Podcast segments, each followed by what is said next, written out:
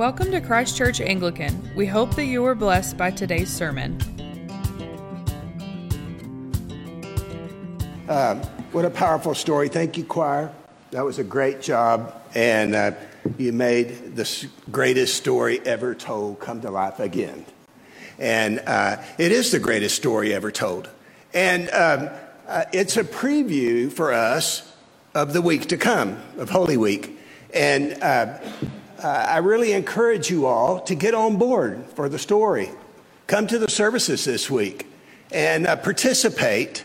And I had a friend who once told me, I told the Sunday school class this story this morning, um, that uh, he said, you know, I belong to an Easter church, not a Good Friday church. And I remember thinking, wow, that must be really comfortable for you, right?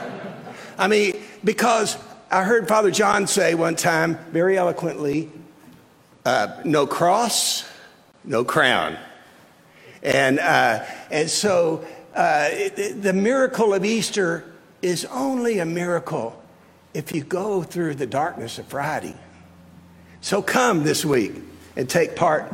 Um, after hearing that story now, I'm going to ask you to do something that's kind of difficult. We're going to back the Passion Story truck up here. And we're going to go back to uh, to Palm Sunday. And Um, Uh, the joy and the palms and the shouting. And in preparing this sermon uh, on Palm Sunday, for some reason I got stuck. I got stuck on a word. And the word was Hosanna. Hosanna.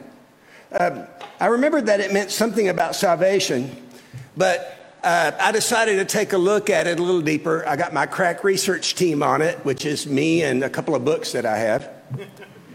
And um, and it seems that our English word, Hosanna, comes from a Greek word. Any guesses what the Greek word is?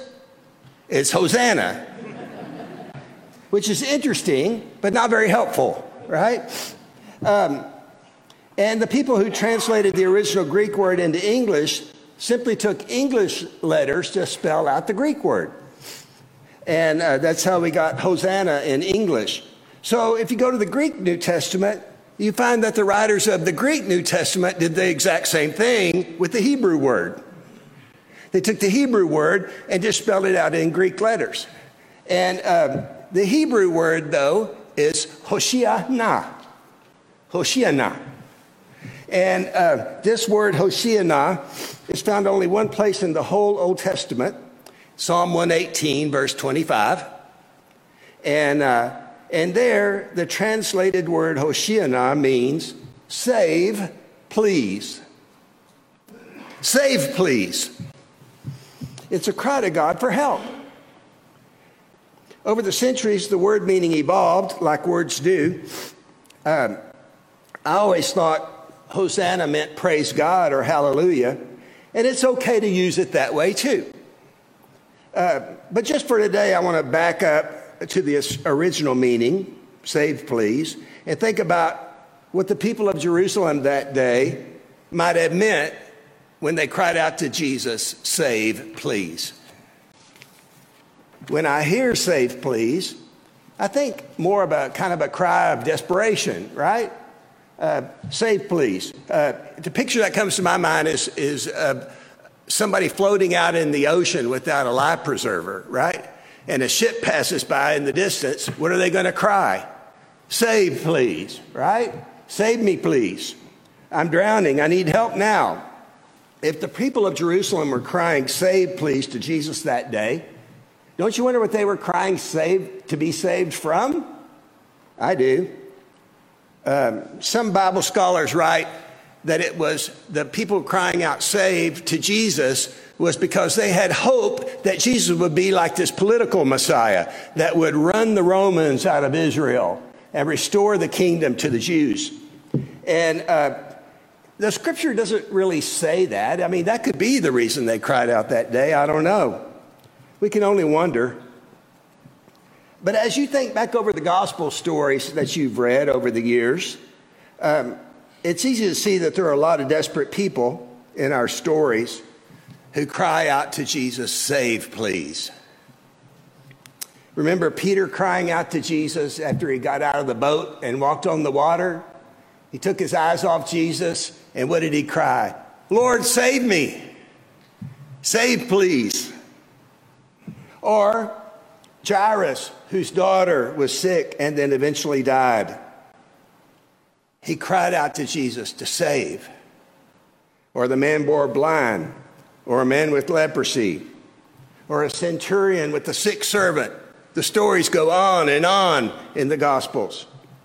There was a thief on a cross that we heard about this morning. I used to think that Hosanna only related to Palm Sunday, because that's when we really hear it. Now I see I've used the English version, "Save, please," in my own life many times. Save, please, Jesus. Um, The last couple of years have been uh, particularly difficult in mine and Carrie's family.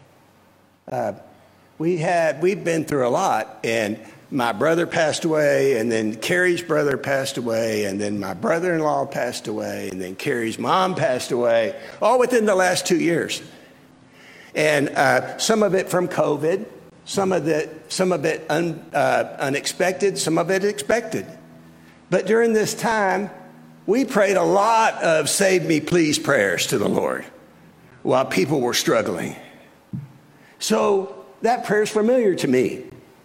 Um, currently, Carrie and I are praying the "Save me" prayer for some dear brothers and sisters in our own congregation here at Christ Church. The "Save me, please" prayer. Um, you know, how about you today? How are things going in your own life? Are there things going on there that need a Hosanna prayer? Things that you're struggling with? Problems you've tried to deal with but can't solve? Maybe it's a physical issue or an emotional issue of some kind. A spiritual problem for you or someone that you love. The prayer Hosanna, "Save, please," may sound like a prayer of desperation, and there is that element there, but it's really a prayer of great faith and anticipation. It means, "Jesus, help me. I know you're a Savior, and I need saving. I'm waiting on you, Lord. I'm waiting and I'm trusting in you for your help. Jesus is worthy of your hope and your faith in him." Hasn't he proven it over and over? Um, I don't know what the people of Jerusalem were really expecting from him when they cried, "Hosanna, save me, please," that day. But what he gave them that week on Friday and Sunday is far greater than anything they could have hoped for or imagined. He saved them in a powerful way for all who believed in him. For us today, that same Jesus who got on that donkey and rode into Jerusalem has ridden into your hearts by faith. And when we cry, "Hosanna, Lord, save me, please," he invites us to take his hand. Take his hand and get on board with him. And ride with him through whatever it is that's going on in your lives today. There's nothing that he can't overcome. He has overcome sin, death, and the power of the devil. And he's able to ride with you through whatever it is that confronts you today. Now to him who is able to overcome all things, to the Son of David, to the blessed King who comes in the name of the Lord, we pray, "Hosanna, save us, please." In the name of the Father, and of the Son, and of the Holy Spirit. Amen. Thanks for tuning in. For more information, feel free to visit us online at c c anglican dot com. We hope you will join us again soon.